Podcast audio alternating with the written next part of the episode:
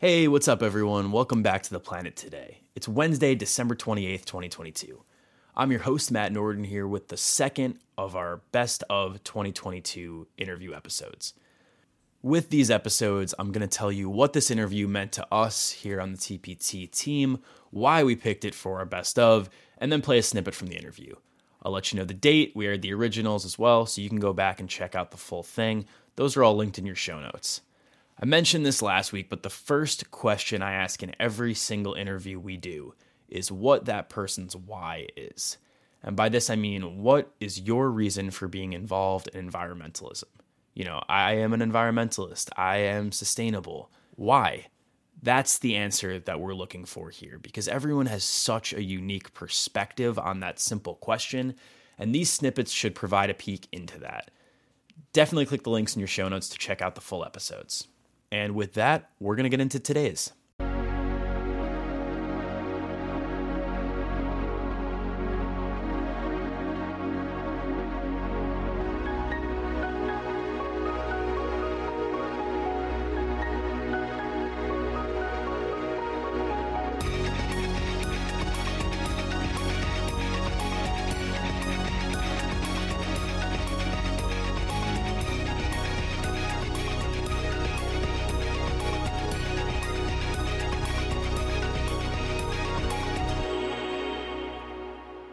First interview that we wanted to highlight today was Hal Harvey and Justin Gillis from September 19th.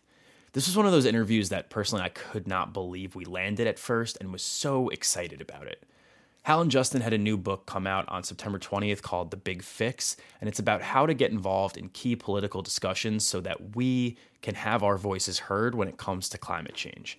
It's a book that almost provides a roadmap that a lot of us are looking for sometimes. We all care. We all want to do more. We don't always know how to do that. I really enjoyed speaking with them about this and many other topics, including Hal's experience with federal energy policy while working under Presidents George H.W. Bush and Bill Clinton, and Justin's time reporting on climate and environmental science. On a personal level, as a subscriber of the New York Times and someone who is familiar with Justin's work, this was one of those moments for me where I felt like TPT is really heading in the right direction. Hope you like it. I want to start by taking us back a little bit, and I'm curious what got each of you first interested in environmentalism and sustainability? Well, I was uh, signed up to, I registered for the draft when I turned 18 uh, it was a time when Jimmy Carter was deploying military forces to the Middle East. And at the same time, I was working for a solar construction company. And it was such a contrast between what we were doing as a country and what was so easy to do in building new homes. And I just couldn't stand it. so I became sort of a freak about finding energy solutions uh, that worked in the real world. And uh, that never let go. I could probably take you to the spot on the beach in uh, Fort Lauderdale where I was standing uh, in the early 1980s, probably about 1983, when uh, a scientist first explained to me that the ocean was rising. Uh, and I was sort of able to look north and south and see, you know, from that spot, thousands of condominiums, you know, hugging uh, the coastline of, uh, of Broward County, Florida uh, and sort of from that moment, I kind of wanted to know why, and and uh, you, you, know, which takes you quickly into the whole topic of climate change, right? And and um, mm-hmm. uh, and what we're doing to the planet. So. Uh, my reporting career didn't always track that subject. I did a bunch of different subjects, including medical stuff, uh, but I sort of kept circling back to the environment, and you know, kind of ended my reporting career uh, as the lead writer on climate for the Times. Uh, and that's where I met Hal, and that's where we decided to write a book together. Awesome. So that's a perfect segue into my next question. Uh, we mentioned earlier that your book, The Big Fix Seven Practical Steps to Save Our Planet, is hitting bookshelves tomorrow. What was your goal in writing the book, and what are some things that readers can expect to find out? I've always felt that the biggest shortage in our political economy was political bandwidth, political courage. And it, pretty rarely that uh, legislative bodies sit down and deal seriously with long term problems. So when they do, it's just absolutely crucial that they focus on what matters. There's a lot of what I would call decorative ecology disguised as environmental policy in the world. And we can't afford that. Climate change is too big and too fast, and there's no reverse gear. So it's our hope with the book that people focus on a relatively small number of things that make a huge difference rather than a large number of things that are trivial in consequence. Yeah, I, would say to that, um, a big part of our goal was we're trying to help people overcome this feeling of disempowerment that most people have, right? This is, people look at this problem and say, this is a really enormous problem, uh, which it is. Uh, I feel mm-hmm. so small. I feel so powerless. You know, what can I do about a problem like this? And there are answers to that question. Uh, and those answers uh, mostly do not involve, you know, how you sort your recycling bin or what's in your refrigerator, even though those are perfectly good things to do as well. But uh, the real answers are political. There's a political path here to sort of getting things done. And so what we're trying to show people in the book is um, uh, there is a way, you know, and and even though no, you can't solve this whole problem. Nobody can. It's too big. But there are things you can do, and here's how to engage it. Here here are ways to uh, to make a difference. The second interview for today is Sustainably Maija from August 8th of this summer. This was another really cool conversation for me.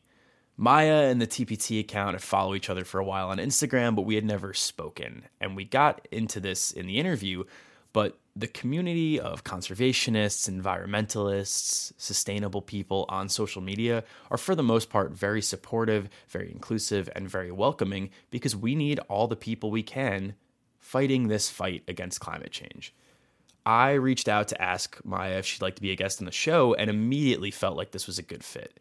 She's another young person who's doing what she can to be more sustainable while also encouraging other people to do the same and giving tips on how to do that. Something I really appreciate about her is that sustainability comes in different forms. She had a post recently about buying clothes, and she mentioned that sometimes sustainability means buying something new and making sure it lasts a long time. It's not always thrifting, it's not always upcycling. And I think that's a really important message that we're not going to be perfect all the time, but if everyone strives to be good, we're doing really well. Enjoy.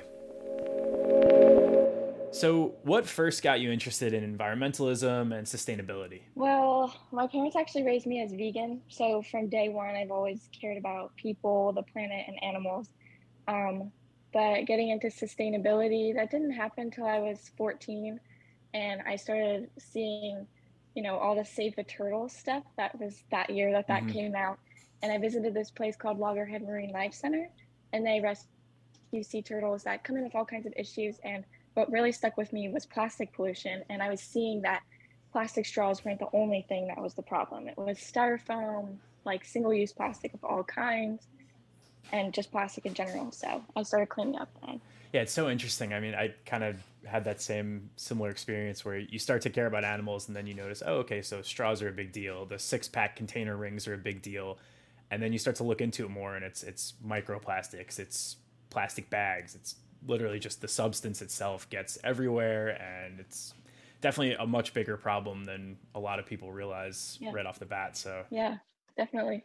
So what first gave you the idea to say, you know, I care about this, this is something I'm passionate about I want to create a platform where I can talk about this and connect to more people who are also interested in this space? Um, I well, when the I started cleaning up trash in Florida, that was that's where Loggerhead is, and I never really really visited the beaches close in Maryland. So I live about three hours away from the beach in Maryland. So um, I once the pandemic started, I couldn't travel to Florida anymore, and things were so crazy. Mm-hmm. So I actually started cleaning up trash in my community and that was like a real game changer because I was seeing how carelessly people were throwing trash out their windows or leaving their dog bags on walks and in general mm-hmm. like just seeing how much people in my community were throwing away and since i was learning so much about sustainability i was like maybe i can influence people to live more sustainably just like me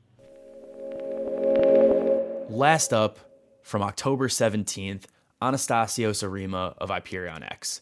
When we spoke with Taso's team about him coming on the show, I admittedly did not know much about titanium. I did some research prior to the episode to be able to ask the right questions, but I almost feel like I didn't have to do this because Tazo came on.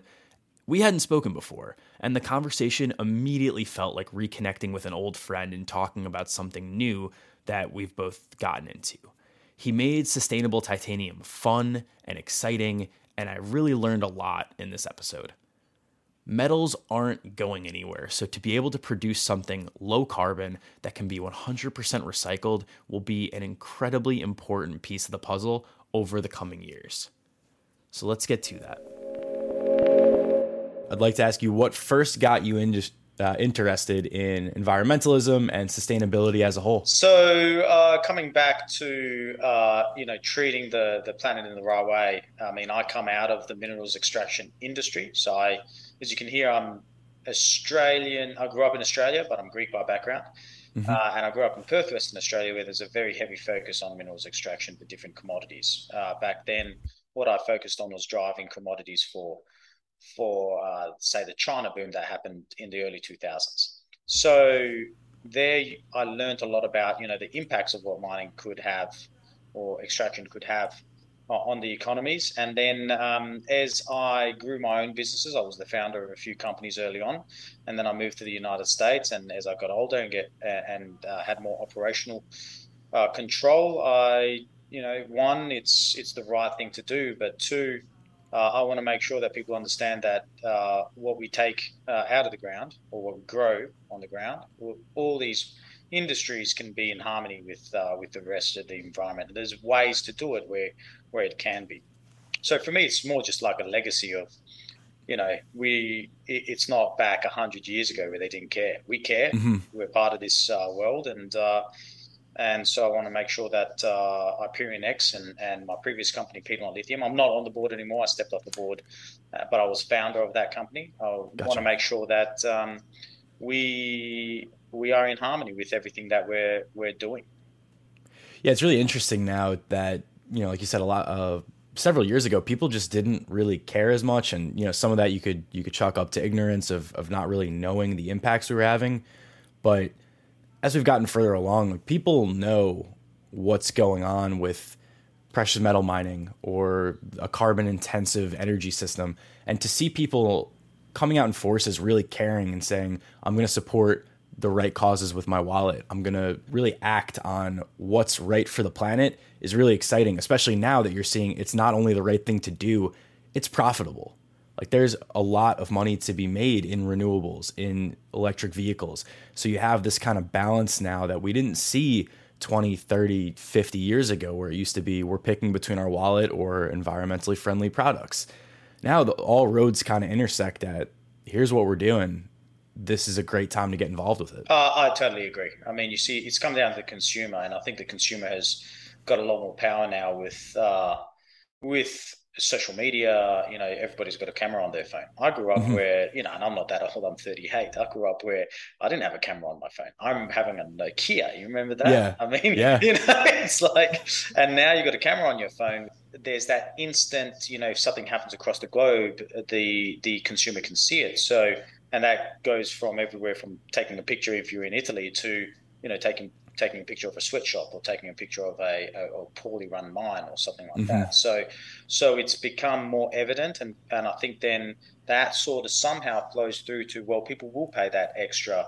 Like I pay pay more for my water, you know, if it's B zero and, and yeah, that. So, um, you know, you do you do have that, and I think that's going to increase. You know, you pay you have a lot more focus, like with Apple and and uh, and the Fords and the GMs of the world on recycling materials, better supply chains for the materials, mm-hmm. this sustainability reporting. I definitely think it's come a long way, and it's going to continue to go a long way. And it takes time. You know, when you say you want to be sustainable, the next day it just doesn't happen. You know, just yeah. like just like when the government does these fantastic things like the Chips Act, the IRA, it's going to take time for those funds to come through. But it's the it's a it's progress in the right direction, and I think in the next five ten years we can really clean up industry and and it can be all done and at the same time like you say also be profitable to do it the right way all right, that'll do it for our last best of episode, our last episode of 2022. We are going to be back with our first new episode of 2023 on January 6th. Thank you so much from the bottom of my heart for making TPT a part of your 2022, 2021 if you've been here for a while with us. Happy New Year, and thank you in advance for your support in 2023. With immense gratitude for the planet today, I am Matt Norton. See you next Friday.